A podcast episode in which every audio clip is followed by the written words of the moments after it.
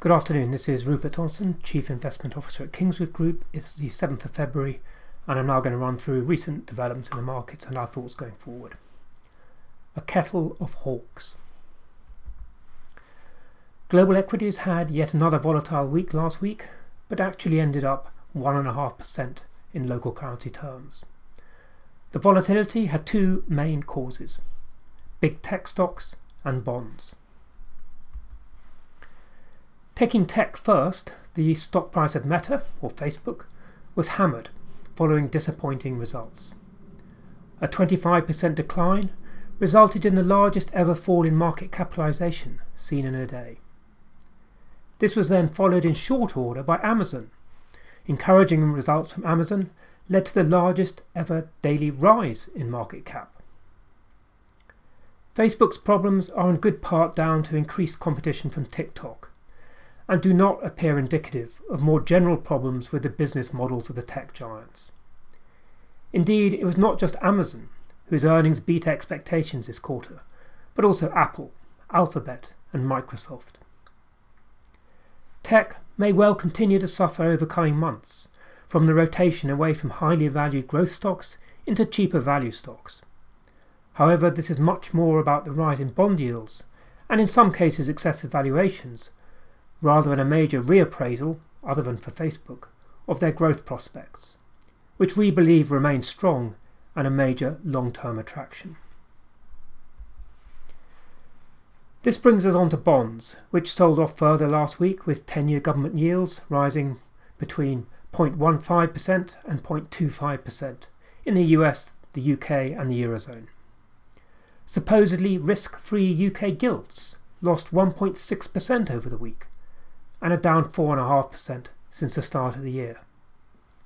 By contrast, UK equities are actually up 0.1% this year, despite all the market turmoil. The bond sell off was triggered first and foremost by the Bank of England and the European Central Bank, turning markedly more hawkish, echoing the US Fed the previous week.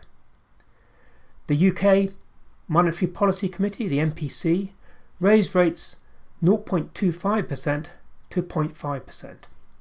This was ex- as expected, but the surprise was that as many as four out of the nine members voted for a half percent increase. With UK inflation set to hit 7% in April, and the bank increasingly worried about a wage price spiral, further rises of a quarter percent look likely in both March and May. The MPC also confirmed it will start to run down its 895 billion of QE related bond holdings by not reinvesting maturing bonds.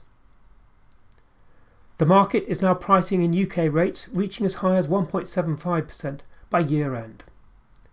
However, this looks over the top, with further tightening beyond May likely to be much more gradual. While the bank's primary focus is on getting inflation back under control, it will also have half an eye on growth.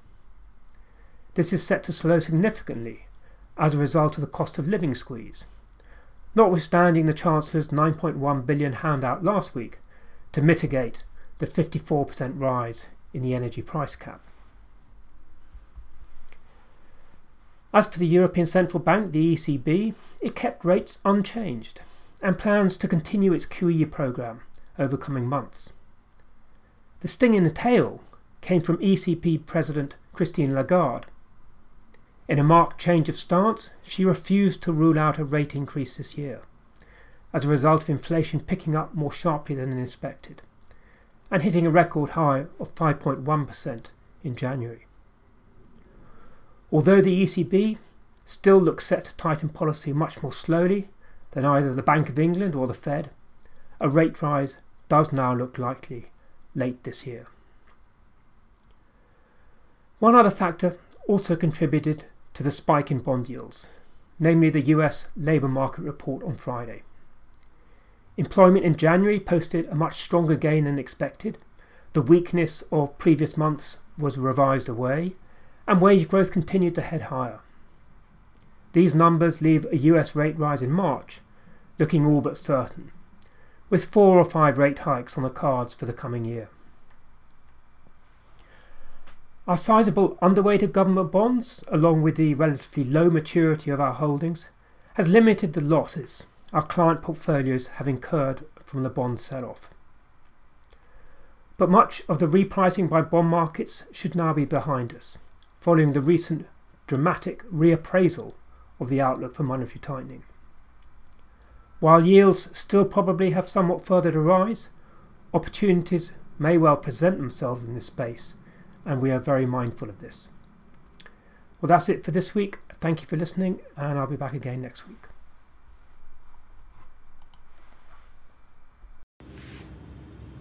Please note that this podcast is for information purposes only. The views expressed do not constitute financial advice, and please remember that the value of investments can go up as well as down. How an investment performed in the past may not be the same as how it performs in the future, and there may also be tax implications. Should you require advice, please speak to a qualified financial advisor.